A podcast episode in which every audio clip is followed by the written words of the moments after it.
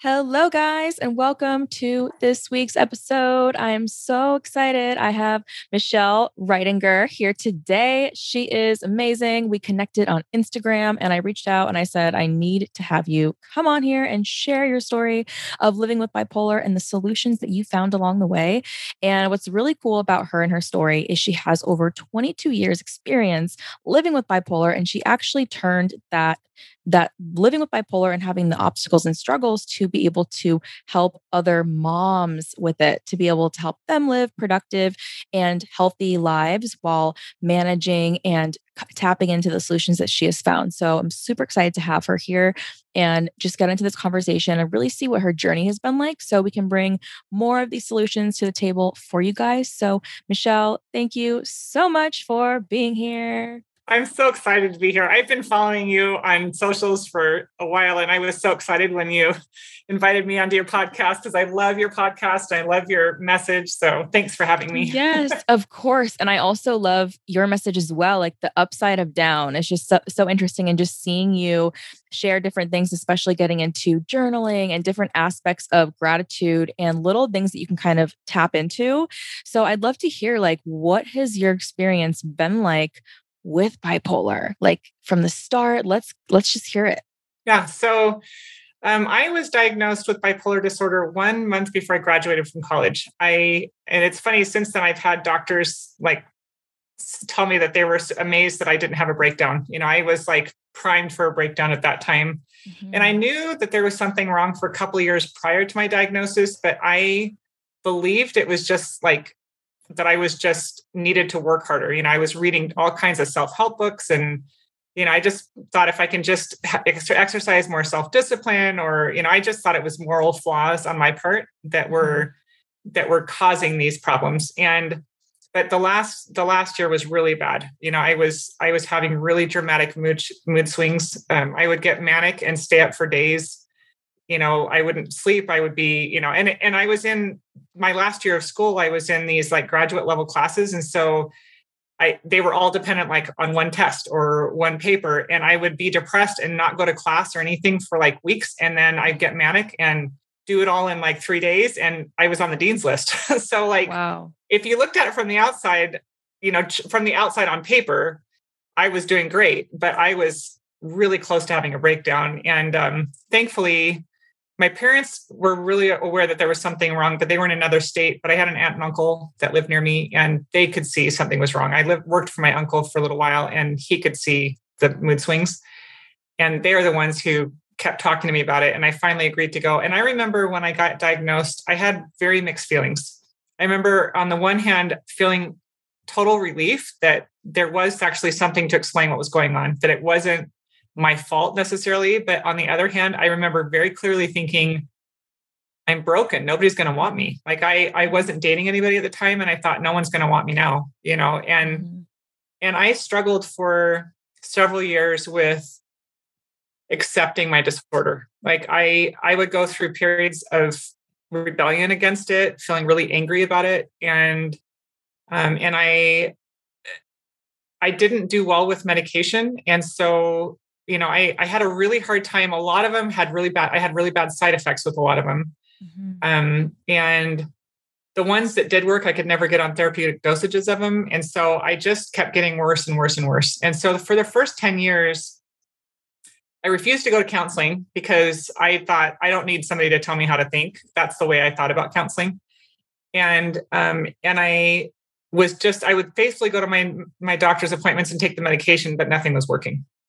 And 10 years after my diagnosis, I had a big time breakdown and I ended up hospitalized in three different hospitals in two different states. Um, I had electroconvulsive therapy done on me um, that wiped out most of my memory of that year.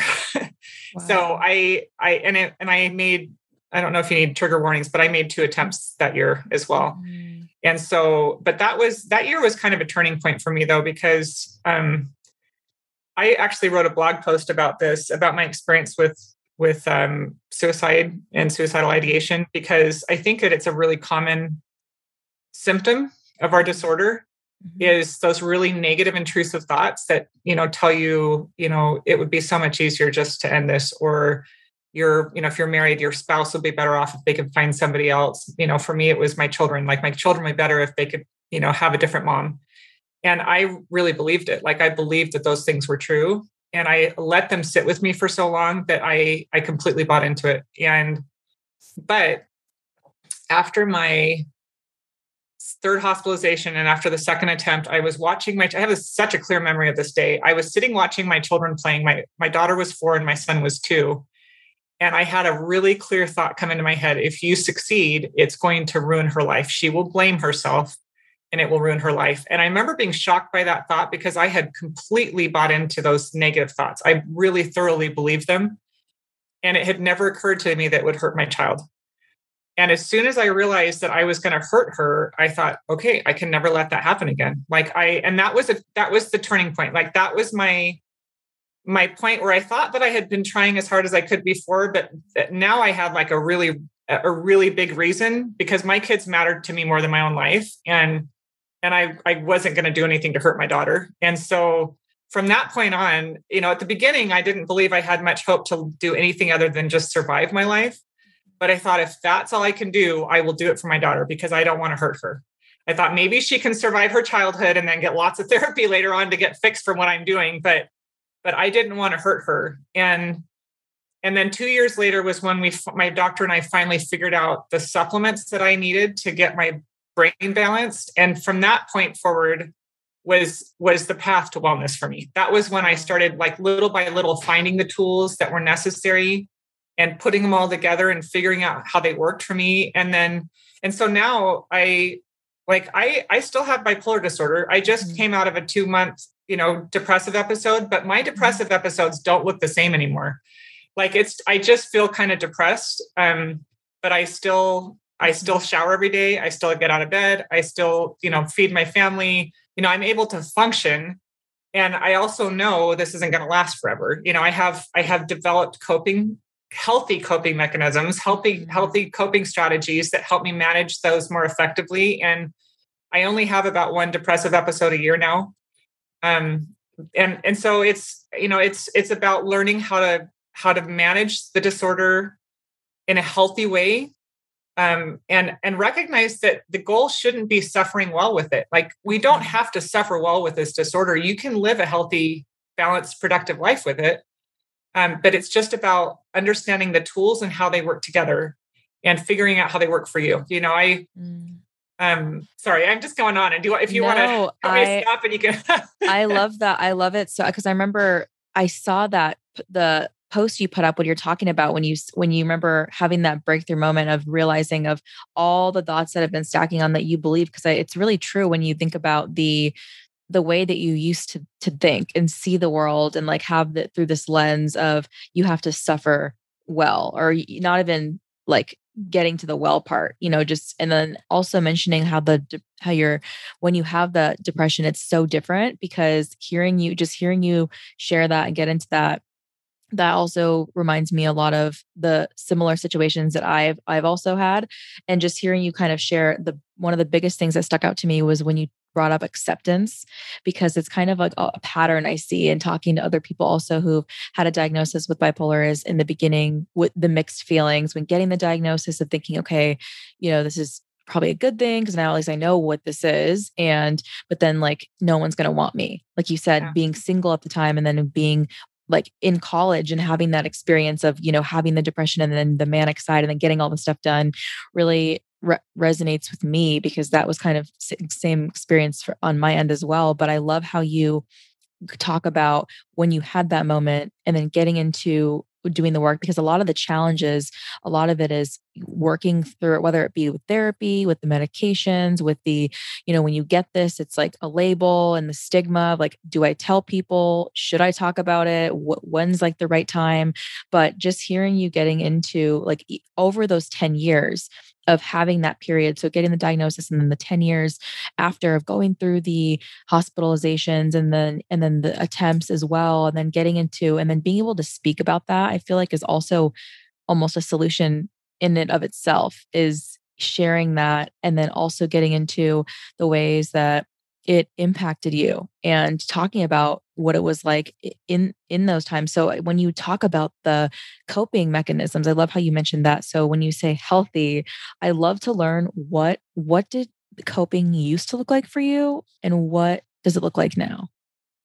Yeah so my my number one like drug of choice i should say and i mm. i don't i don't mean that in a flippant way because I know that there are some people. I was a competitive athlete in high school. And so I feel really grateful because of that. I, I never allowed myself to drink or do drugs. And I, I don't pass any judgment on people that's that that became their coping mechanism because I know people that have, and I totally empathize with that. I I, I understand going to that, but the way that I self anesthetized was binge watching shows and movies and things like that. So mm. when I was in college, I actually damaged relationships because I would I would disappear for days and just watch movies on repeat or you know watch television shows. And and even for like as recently as 3 years ago um so the the only thing that causes mania for me now is moving but unfortunately, we've lived in six different states. Like we've moved six times. Oh, wow. And every time we move, it's funny. I told my husband once, I said, I kind of want to move again to see if I can prevent that from happening, but I don't really want to move again. but, but I, I would get manic at, in the moving process and then crash really bad afterwards. And I would binge watch shows like and I'm talking about like one time I binge watched all at the time it was like I think 19 seasons of Law and Order SVU. Oh my you know, gosh. I binge watched the entire office on one of the moves, you know, like all 10 seasons of it. Like it's not a little bit of TV. It's like I I just disappear into the show. I am barely functioning. My kids are eating frozen stuff. Like that was how I coped. And it's not healthy. It's super self-destructive. Um, and and it was you know it's just but it, the thing is is that when you're that depressed you you are trying to find a way to handle the depression and and so but now i so i developed this thing called a mental health emergency response plan for myself it's an er i call it an erp but it's it's oh. the way that i manage the mood cycles because i realized i had to stop allowing them to happen to me and i had to acknowledge they're going to happen what am I going to do when they happen? I'm not going to wait around and be reactive. I'm going to be proactive. And so I developed this mental health emergency response plan for myself that that identifies who's my team um, and how do I identify when it's happening. So like I call it my early, early warning system. You know, how do I? What are the the identi- the things that identify I'm either getting manic or depressed? You know, what are those symptoms that I that are unique to me that I can say this? Okay, this is this is mania or this is depression. And then I have uh, what I call um, like auxiliary mode. So auxiliary mode is identifying what are the things that absolutely have to be done and allowing myself to let go of everything else while I'm in, you know, because mania, mania, it's trying to put on the brakes and and keep myself from ramping up further.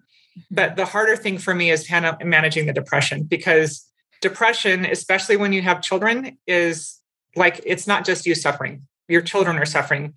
Um, and so i identified i came up with a way to identify what are the most important things that need to happen. I need to make sure my children eat. If you know during school i need to make sure that they're getting where they need to go. Mm. um, i have a much a significantly pared down self-care routine so that i'm at least taking care of myself instead of allowing myself to just sleep you know it's during that time i also my my self-care changes because i normally run three or four times a week and i do yoga and stuff like that but i've found that when i'm depressed it's actually counterproductive to run for me mm. um, because it takes so much energy to make myself go out on the run that i'm using more than i'm getting back mm-hmm. and so i've learned that when i you know it's better for me to go on a walk than to try and make myself run um, wow so it's just developing like this recognition and it and it i have to refine it. Every time i use it i think okay this would work better this way next time you know so i oh refine oh it constantly.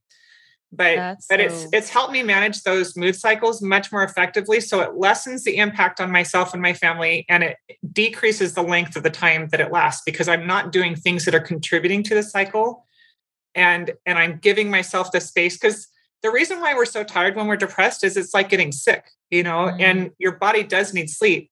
but you have to manage it in a way that your the sleep is restorative and not not sucking more from you if that makes sense yes oh yeah. my gosh that is so amazing because i feel like not, like all of the stuff within the plan that you talk about is really kind of what comes up for me is the awareness piece the awareness piece because i feel like when if you think back to when you were struggling the most i always try to do this you know to remember okay like as best a picture as I can of the lack of awareness that you have. And then you're, and then I love how you mentioned like the plan is always changing. And also the part that you brought up of not trying to stop when you have the, the mania depression, trying to stop it altogether. Yeah. And, you know, because I feel like sometimes when people who might not know that much about bipolar see someone you know who is like stable or doing well like they probably don't have it anymore you know like maybe you just have it for a little bit and then you know goes away but i love how you still mentioned like when you do have those moments is not as as bad or severe as it was because you've identified the support system the things that need to be done and the steps and i also like how you t- talk about too with having children you know going through it that that's impacting them and not just your situation because now what are what are they doing when they're seeing this and then how are they and then I'll, and also kind of educating them about that as well. I really love that you kind of break that down and and also kind of talk about the, the early warning signs because that's a that's something that makes a lot of sense too when like you're note and you literally when you talk about moving it's so funny you you just said that because i just moved literally just moved like fourth of july weekend and i noticed that in myself too like because i you know you're in the community that you're in you have your people or whatever and then now it's like even though it's like 30 minutes away or what you know whatever it is it's still a change and you know just like anyone else you know bipolar or not it's a, a new thing you know but uh, again like realizing to have the plan in place to take care of yourself and have that self-care even in and then uh, also recognizing what things are hurting you like when you would do going on the runs and doing yoga realizing that this is taking more out of me and you know realizing like what you have more more of because i feel like that's a really good thing and then i also want to hear too like the experiences that you've had helping other moms like what that looks like how you got into it and your favorite moments so far with it yeah, so um, so the, it's interesting. the The first time that I ever wrote a blog post was actually like it was right after I started my supplements. My mom was so amazed at how different I was. It was about three months into taking the supplements that it was like I woke up one morning and I felt like I was awake for the first time in a decade, and and I started like having my brain functioning more in a more normal healthy way. Mm. and and my mom noticed a big difference. She's like you need to tell everybody about this. And so i wrote what ended up being like on my blog if you look at the my about me page that's the original post that i wrote for and i i wrote that and then i did i didn't do anything else. Like i wrote that stuck it out into the ether and didn't do anything else with it. But um but back in the end of 2020 um i about a year before that i had had the thought like i should start a youtube channel and just share what i've learned you know? And and then we had covid happened and then we had a a really bad tragedy happen in our family. And um, i talked about it in a the interview but our my stepson my husband's son um, took his life. He died by suicide in in the middle of uh, in march of 2020 and it was so devastating for us that i couldn't even function for a while. And I learned a lot that that year. I, I learned a ton. And so by the end of that year, when I was finally in a stable, healthy place again, um, I I felt almost compelled to try and help other people because I thought I I I wish somebody could have told me these things and taught me these things when I was younger and given me hope because it's a very isolating, especially as a mom. I think it's isolating for everybody, but as a mother, motherhood can tend to be isolating anyway. Mm-hmm. And when you add bipolar disorder, it's really isolating. Like I, I remember feeling so alone and so hopeless. So you know, so so often, and um, and so I just wanted to. I wanted to shorten the learning curve for moms. I wanted to give them hope and help them learn how to how to have healthy lives so that they could not just be there for themselves but there for their children mm-hmm. and when i first started my blog i would write my blog post to my younger self that's how i approached it like i would i would write them as if i was writing to my younger self and that's how I imagined my audience. Like I imagined them as me when I was younger. And it was actually super cathartic. And I remember thinking, like, if nothing else comes out of this, but the healing that I'm experiencing, I'm grateful for this experience because I held a lot of shame and a lot of pain from what I felt like was I had I felt like I damaged my children when they were younger. And and I felt a lot of guilt. And as I wrote those blog posts to my younger self I it was super healing for me. And I started to have a lot of compassion for myself and a lot of compassion for how hard I was trying and that the mistakes that I made with my children were honest mistakes. You know I wasn't trying to hurt my kids. I loved my children. Um and so I feel like and it's not like the things that I share are unique to motherhood, but I I wanted to I wanted to speak to that audience because I felt like I I understood some of the unique challenges that they were facing, you know, as mm-hmm. as moms, you know, being responsible for your children and feeling like you're failing at it constantly and you know, and I wanted to give them hope. I it's been amazing because like my oldest daughter is just graduated from high school and I was started to cry at her graduation, mm-hmm. just being grateful that I was there. You know, she's the reason that I'm here, literally. And and I'm so grateful that I didn't give up. I'm grateful that I made that choice to keep trying. And one of the one of the things I do on my social media sometimes is choose your hard because mm-hmm. it's not it's not easy learning how to live well. Like it takes a lot of effort and it mm-hmm. takes a lot of work but your life is already hard.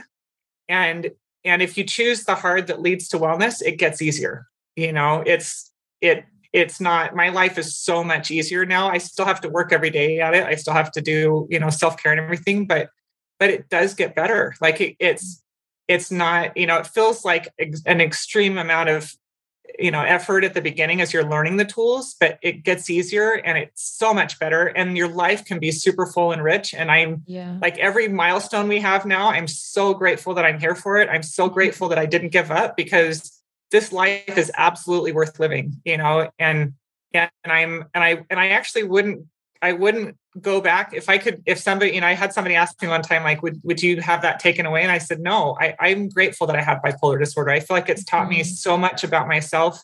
It's given me a ton of compassion um, and i'm grateful for it. I, I wouldn't have said that 10 years ago but i absolutely mm-hmm. am now. Oh my gosh. And i i love how you just ha- have this completely changed mindset towards it with with the gratefulness because i feel like you know you start with the acceptance piece and then you you've worked on you know all of this, you know, for the past, even the 10 years that you had afterwards, where you wouldn't have been in that same kind of a mindset, but being able to go back and also like have that compassionate piece for yourself and learn the grace for yourself instead of having that, letting that voice that's telling you that you've done this wrong or it's not going to get better or all of these different things that we we hear and to change those things i think is so it's just such a great gift to give to someone else because i love how you talk about speaking to your younger self because that's something that i wish that i had i had myself and i know that everybody wishes that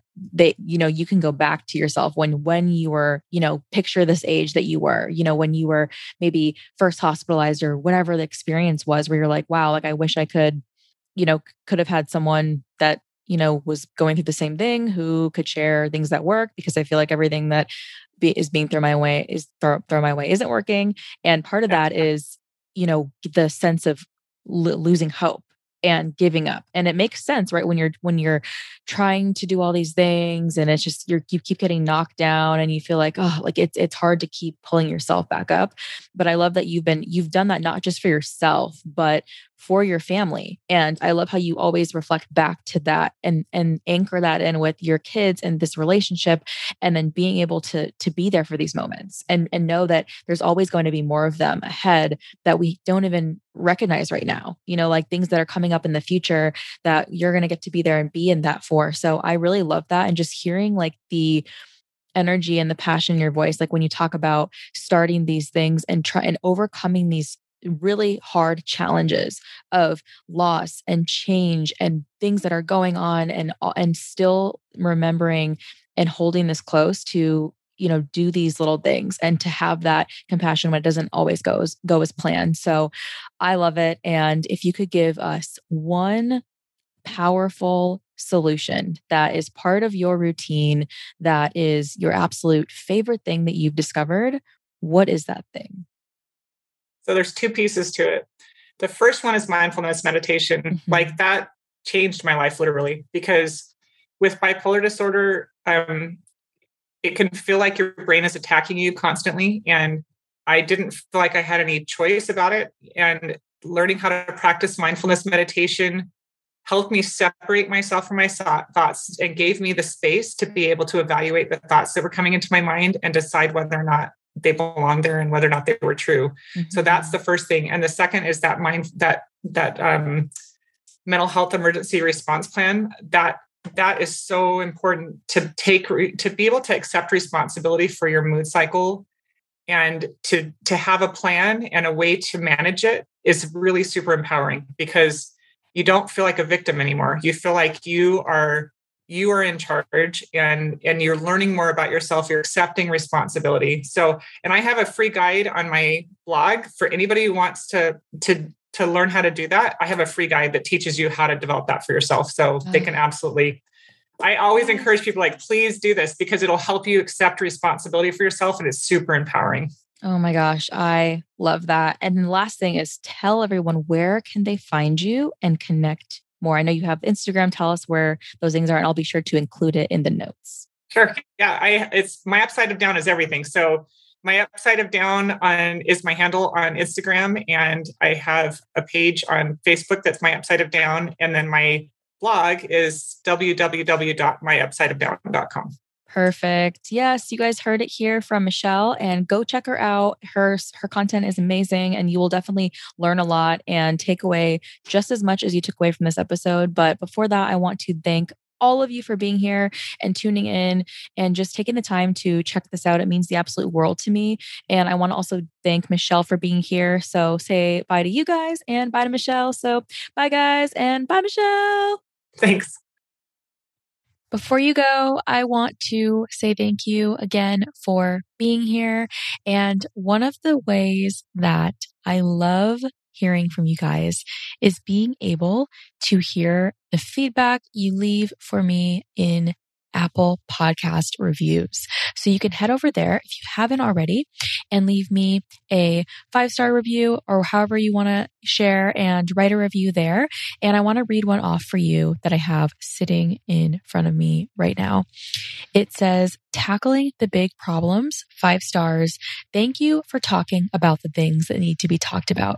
After speaking with Paris, I was interested to learn about the experience of being bipolar. And so this episode was enlightening to say the least. Thank you, Paris, for giving your audience the chance to learn about alternative perspectives and for being open about your experience. So thank you of Mice and Ben for leaving this review. And if you haven't already, you guys can head over there and leave one as well. And you know where to connect with me. If you don't, it's on Instagram at Master Your Mental, where you can find me there and check out more about me and my experiences. And I do have my memoir there as well called Crooked Illness, all about my experiences living with bipolar, the good, the bad, the ugly, and how I've been able to come across solutions that I'm sharing here in this podcast. So love you guys. See you next time. Bye.